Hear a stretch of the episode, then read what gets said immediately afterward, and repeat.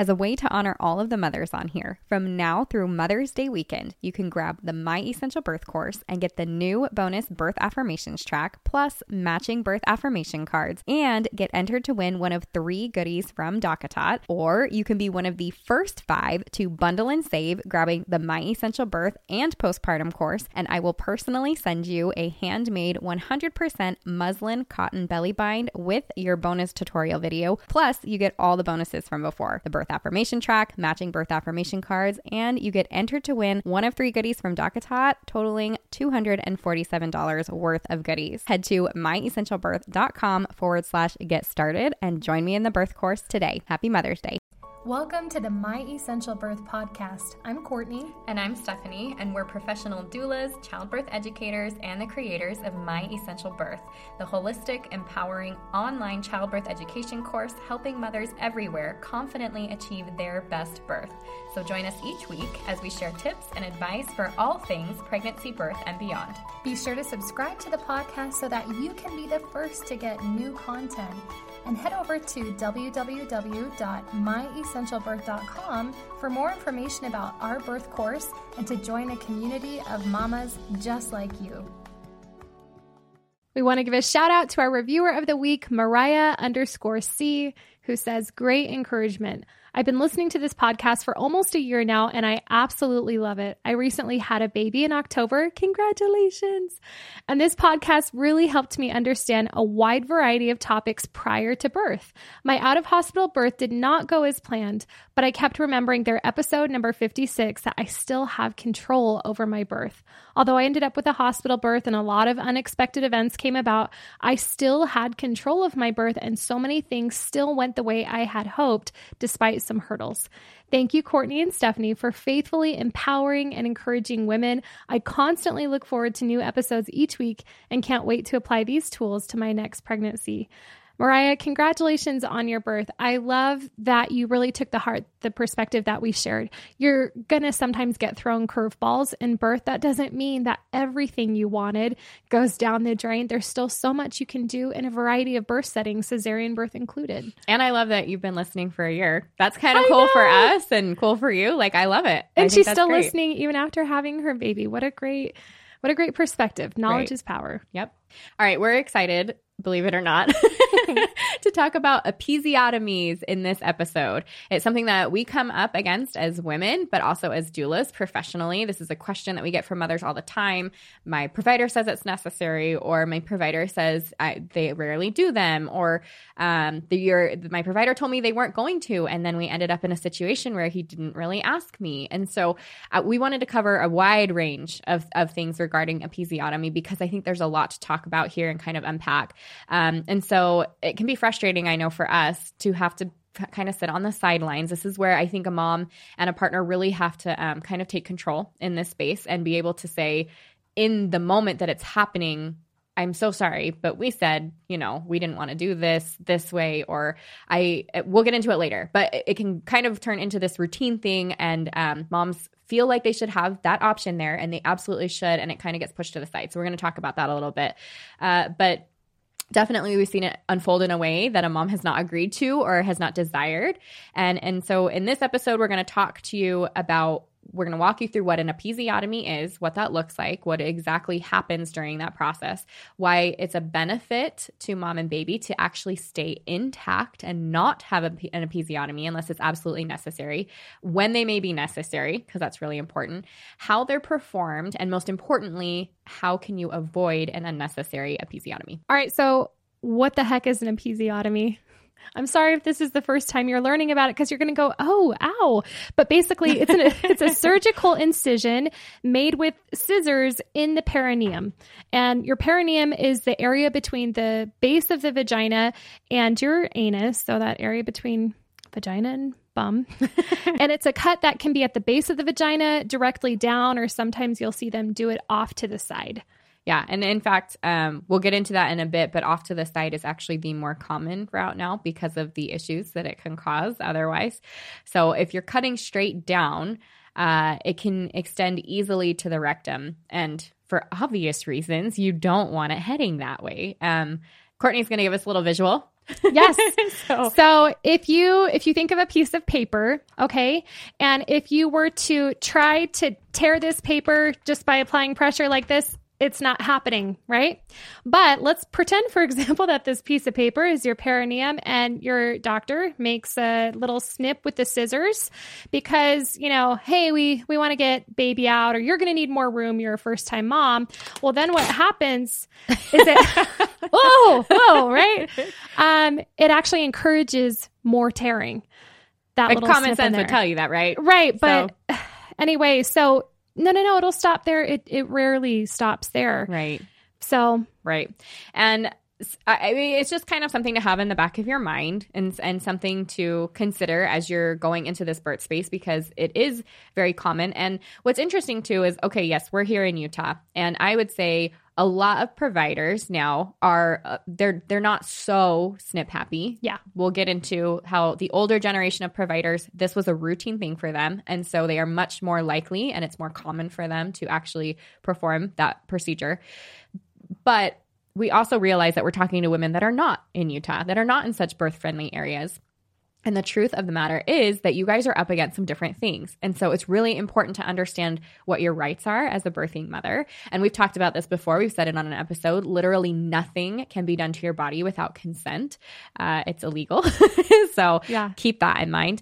But definitely it was a very common procedure kind of in your mom's generation. And that's why we talked about those Everybody older providers. Had one. It just, it's what you did. Yeah. And, and yes. And the idea behind it, and we can talk about that too, but the idea behind it was that it's going to cause less damage. damage to mom's lady bits. It's going to create, um, you know, enough room for baby to get through so that we don't have as much straining during pushing. There were different thoughts and ideas behind it. I've heard other providers argue that they can more easily stitch up uh, yes. a nice clean cut versus if you were to tear on your own, that can be a little bit of a sloppy, hard thing to stitch up, which is their job, right? like You'd hope that they were very need to good know at how that. to do this well. Yeah, but right. So for all of those reasons, that's kind of what the background is. So why is it good to stay intact? Why do you want to avoid one? Well, if my visual wasn't enough for you, um, for those you, of you that can't see us, right? Can't see us. The paper tore in half.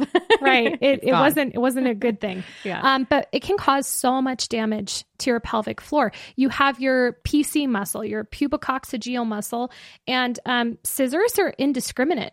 They just cut through whatever's there, muscle, nerve endings, it, it doesn't matter. And so you don't want to have a damaged pelvic floor. And so you want to stay intact. You want to avoid one.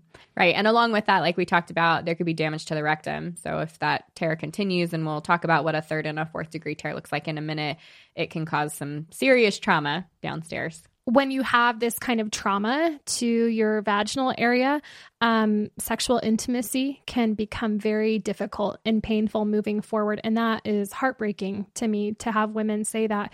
It just, it became something that I just physically couldn't do because it was painful. Right. So when we've had women exactly come and speak with us about this, did not go well for me. And they made it sound like it was just no big deal. And maybe sometimes it's not, but for the women that it is, it's changed their entire course of life from that point forward. And so it does matter, and it is important. And it does, it's something that should be talked about, that you should be speaking with your provider about, and that they should care about, quite honestly. When you have an episiotomy, it prevents something called the fetal Heimlich maneuver, which is a natural process that occurs um, when your when your perineum is intact and it's tight. It it kind of, um, as baby's emerging, it ends up putting pressure on um, their their sternum, their diaphragm area, and it can expel a lot of the fluids and things that are in baby's mouth.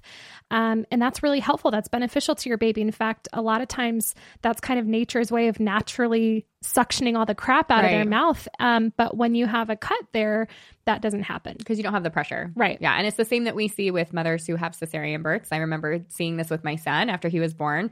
They're like, just letting you know, you can feel this. It's really soft, but basically we're going to be smacking your baby's back with this so that he can cough up and get out all this extra fluid and mucus that comes from not having a vaginal delivery, particularly one that's intact. So that's super important. The truth of it is you might not tear at all. Okay. Yeah. I am a tiny woman. I have all three of my children. Now, the first one, uh, baby was you know, th- that was a cesarean, cesarean birth. It yeah. was a different situation. But the other two, um, I had no tearing. And actually, okay, my second one I had, uh, she called it superficial tearing. She's like, I could put a stitch or not put a stitch. At that point, I had an epidural. I was like, stitch it up. You know, that sounds yeah. great. But otherwise, it, it didn't really matter. And with my third, and that was my biggest baby, almost eight pounds, no, no stitching, no. And I'm sure, you know, someone would have been happy to help me yeah. make more room because I'm a tiny woman, and it just it ended up being fine. So with my with my first three, I had, my doctor said, about a quarter inch tear, which is negligible. It wasn't that big of a deal. With my fourth, I didn't tear at all. Right. So you and and I've heard women, like you said, they have these big giant babies. Mm-hmm. They themselves aren't very big, and they didn't tear at all. And I feel like that represents a lot of patience on their part yeah. and their provider's part. So you may not at all. And that's, that's awesome. And I think we've actually talked about this before. I can't remember. And I will not be able to find the episode because I know I have gone back and tried to, but I remember it was this like um, midwife's episode in, in the U K, and they were birthing at home. So the midwife would go from home to home. And I remember one particular, and I liked watching it because it's, you know, more natural and they're having their babies at home, and it was exciting and happy. No, everybody thinks it's that when I say it. No, it's not. It's not. Okay. Um, and I don't even remember what show or whatever, yeah. like what anyway, channel it sorry. was on. No, it's okay. But I, I was watching this one, and this is one where the mom was kind of, she was like a little more frantic, and she was using a lot of nitrous, and she's breathing baby down, and, and the midwife comes in. She's like, I, she's like, I'm just going to make a little more room, you know, for baby to come out here. I think you just need a little bit of help. And she was saying, you know, no, I don't know. I don't know if I'll, and baby just kind of slipped out. And, um, I remember thinking, yeah, I bet you didn't, I wish you wouldn't have said that, you know, like yeah. that kind of sucks. And, and for the mom, like it was that like panic of like, oh, baby needs to be born now. And like the, the, her body just did it, which I thought was incredible. Yeah. Um, but also just thinking like just a little bit of patience, you know, yeah. allowing mom to have that space, because if you would have done that, then that would have been a harder recovery and an unnecessary recovery yeah. as well. So yeah, I, I do think, Ugh, it it kind of drives me nuts. I okay, so back back to here's the other things that can happen, like a first or a second degree tear. So maybe you don't have um, any tearing, maybe you have a superficial tear, tear, tear. um, but you could have a first or a second degree tear, which is a lot more comfortable than a third or a fourth degree tear. Yeah. And scissors, like you had mentioned, like they um they almost always cause a second degree tear. They're going through muscle. They can cut nerve endings. So we know that there's going to have to be some stitches and recovery from that, but it could be less. Obviously, if you allow your body to tear on, it o- on its own, it's less likely to burst into a third and fourth degree to tear on its own. Well, and I feel like your body is smart. I, I've heard this said before. I would need to do a little research to verify that it's true, but it said that your body will naturally tear around, if you're going to tear mm. around muscle and, and some of these um, major nerve endings and stuff like that. And so I thought that was kind of interesting. When you're having to pee postpartum on stitches, this is not fun. This yeah. doesn't feel great. And if anybody can be spared that feeling, I would want that for them. Not to mention that A C O G recommends that it shouldn't be done anymore. And this is just one of those things where even when we see progress in the birth community, it, it and we've got people like A C O G who set the standards for providers, it still takes years, decades, generations for this stuff to actually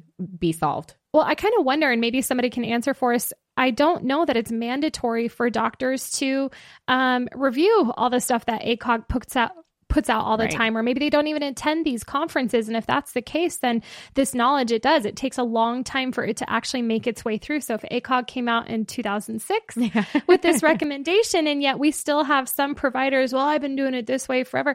It can take a long time for that information to reach a new generation of providers. Right. And for them to feel comfortable practicing like that, because this is just always the way they've done it, which I think is, is interesting.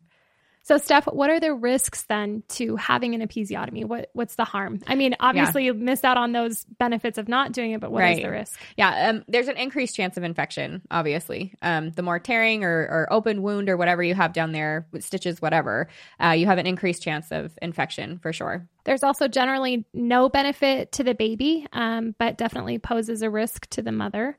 Right. And that's kind of our big thing, right? Informed consent and benefits and risks. And so if you have that information going in, then you can make an informed decision to say, yeah, you know what? I think I'd rather not do that, or I would like to avoid this quite a bit. Yeah. So um, I that small snip that we talked about can result in a third or fourth degree tear. And so maybe you want to talk about oh. – I don't want to. Sure. Sounds painful. I'll be the one that talks about this. So third degree tears. So there's different degrees, right? Severity. You can think of it that way. So third degree tear extends into the muscles that surround the anus. It would require a transfer if you were at um, a home birth or a birth center, and um, it may require anesthesia to repair. I would think you would want anesthesia to repair that. Mm-hmm. A fourth degree tear, holy cow, it extends all the way into the anus. So basically you, you are just wide open from your vagina to your right. anus. And, um, this definitely necessitates a transfer if you weren't birthing in a hospital, and it's repaired in an operating room. Right. Yeah. It's very serious. And, and then when we're talking about infection, if you've, there's a reason there's two different holes, right? Right. Those areas are not supposed to mix. The things that, that go, I was going to say in and out, but there should be, let's not go there. Um, anyways, The the things coming out of there, they, they're not supposed to mix into nope. the other areas. So, yes. Obviously, going to the bathroom. Like, uh, I imagine can't even not, imagine. Like, pushing out a, a baby is one thing, and then having to have that first bowel movement after. We talk about, like, use your magnesium, drink the prune juice. Like, do everything you can. Take the stool softener. Be gentle to that area. Now, imagine not having muscles, like, capable and running down there. Anyways. Oh, gosh. My heart is hurting for women who have had to endure that, experience that.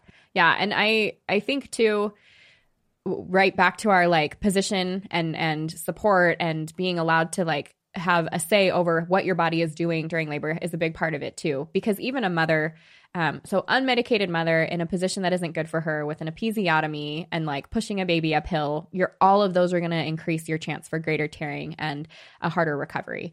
And a mother, even that is not medicated, you know, if she tries to give birth on her back and she's not leaned forward and her legs aren't wide, like all of that can lead to a greater tear. And so I think freedom of movement, support, um, positional things, all of that's going to be really important. Your body is smart. It's naturally going to lead you into those positions right. that are uh, going to to allow for the birth of your baby with the least amount of, um, with the least amount of adverse effect for your lady parts. That was a nicer way of saying yeah. that. I like that.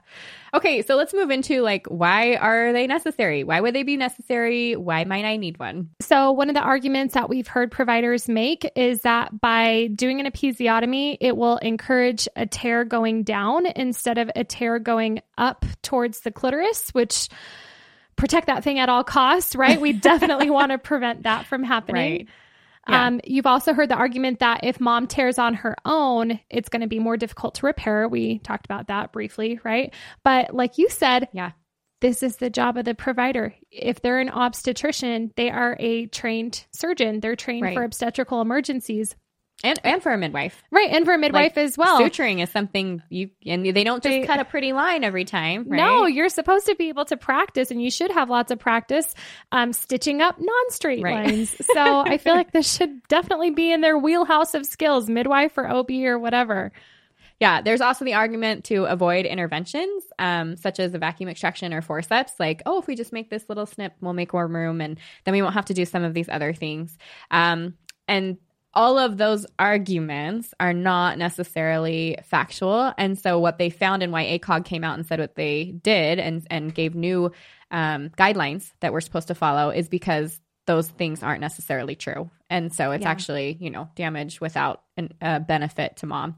Um, and then there is the like, there might be a rapid decrease at the end in baby's heart rate for whatever reason, and you've got to get baby out now. And yeah. you and the pushing isn't working, or what it's not working fast enough. And in those cases, then that's where we trust our providers, right? And say, yes, by all means, of course, get baby out. That would be the only time in my mind, or um I don't even know about shoulder dystocia. Shoulder dystocia is one of them. Yeah. Okay, good. I was going to say, to me, those would be the only two instances where I would say that that would be a necessary right. procedure, get baby out at all costs. And even there, it is by consent.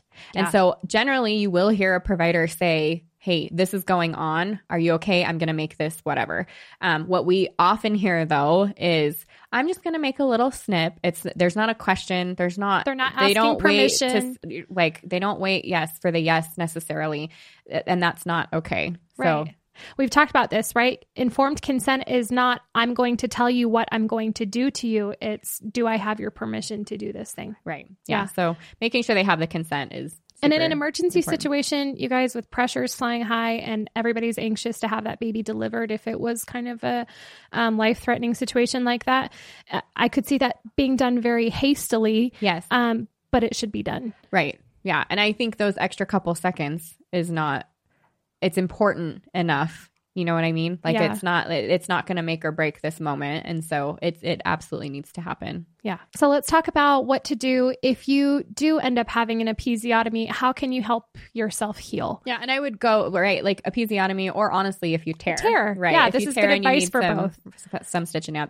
And so sitz baths are a big one, right? And we talk about this. And so if you don't know what a sitz bath is, it's basically um, you want to be in about hip high water and nice warm water, like pretty hot water, uh, and you want to put in your bath some Epsom salt. And so I think we say, what, about a cup, to yep. like a, a thing of hip high water. And then we can get into padsicles and everything later. Maybe we'll, we'll attach something for that. But um, having just gentle, gentle area there, right? I think it's, and it's like not within the first twenty-four hours. So after twenty-four hours, you can start your sitz baths, and that's just really relaxing and um, healing. There's all kinds of healing sprays that you can make. Um, essential oils can definitely help these areas recover. There's some great recipes out there. Maybe we can throw one up on Instagram or something this week to share with you guys. But think of things that help tissues to heal. Frankincense is the first one that comes to mind for me. That would most definitely be in a healing perineum spray that I would make. Yeah, and we see a lot of witch hazel, uh, lavender, mm-hmm. the, you know, healing, calming, soothing. soothing. Yeah, those definitely. are those are the words.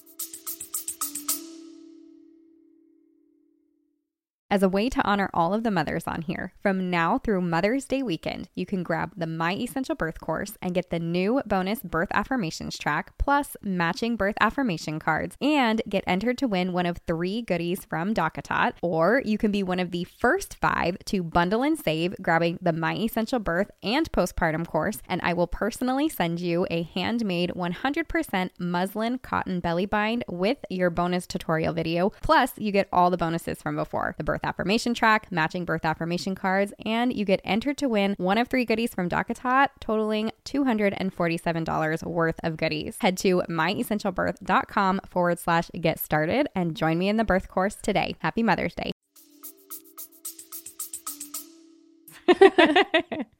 And then, of course, your your provider should give you a peri bottle. Peri, short for perineum, right? Didn't know what this was for. Nobody Wait, what did told you me. Think it was for? I didn't. Okay, so when it was used for me, which, okay, so after I had my my cesarean birth, and they were trying to get me to urinate, she was using it to put warm water on me to oh. make me have to go to the bathroom. And I was like, okay, that's what it's for. Nobody told me. To so I didn't know pee. until yeah. after I had my third. I'm like, why do they keep giving this to me? I like, I already peed. I know how to pee. Anyways. But That's, yeah. So for. anyway, it's a bottle. It's got a nozzle at the top that has um, a few different holes in there. And when you squeeze it, it, it does a nice stream of water for you. And this is meant to uh, be used in lieu of toilet paper mm-hmm. for a lot of things, because that it's going to feel sensitive. Whether you've torn or not, that area yeah. is going to feel sensitive. And so you can use this to kind of spray things down. I loved filling mine with warm water. Plus, it just felt good. Right. Just felt and I would good. say, like, just to, just like when you urinate in a bathtub or in the shower, like, it's less strong. And so if you are using it while you go to the bathroom, then it'll be less stingy, yes. less salty, right? Yeah, so. for sure. And then making sure to be gentle with yourself and allow the time for healing. You know, often we expect so much of our bodies, but it's really important that we give ourselves the time that we need so that we're not creating the greater risk of infection by irritating the site and anything else. If you have had damage to your P C muscle, if you feel like you've had damage that is making um, intimacy painful, I would also add in here that physical therapists, specifically a mm. physical therapist that's trained in women's pelvic floor health, they are going to be your hero. You should definitely make an appointment to see a good one, get some referrals if you need to. Um, but they're wonderful, and they can do so much in helping that area to heal as well. Yeah. Okay. So the big question, how do we avoid one? How do we make sure this doesn't okay, happen? Okay, I know I don't want one. How do I avoid one? The answer might surprise you, Court. get a provider that doesn't do them. I'm not saying your provider again. I don't understand. I know, but really though, you should be able to go to your O B, to your midwife, and ask them what their episiotomy rate is. Now, they might not know off the top of their head, but they should be able to pull that information for you. Or if you don't want to, you're like, I don't need to know their exact number, but I, I do want to know their feelings about it. Um, I would just ask, what are your feelings on episiotomy? How often do you perform them? and and watch and see how they respond. If it's immediately like a, you know, well, um, I find I usually am using them for first time mothers. I hate or, that answer so much. Oh, I hate it. Or, uh, or if their response is only an emergency, like never, ever, unless there's an emergency. Okay. That's, that's probably. Yeah. And like the follow-up question, what would you consider an emergency? How oh, often, and how often do you see these emergencies in your practice? You yes. know? Like let's, let's I love that. break this down. Yeah. Um, yeah. And so you went over the red flags, right? If they're saying things without an explanation, um, if they act defensive, Right yeah, away. If they don't give you the information right away, I feel like all of that is, you know, not super great.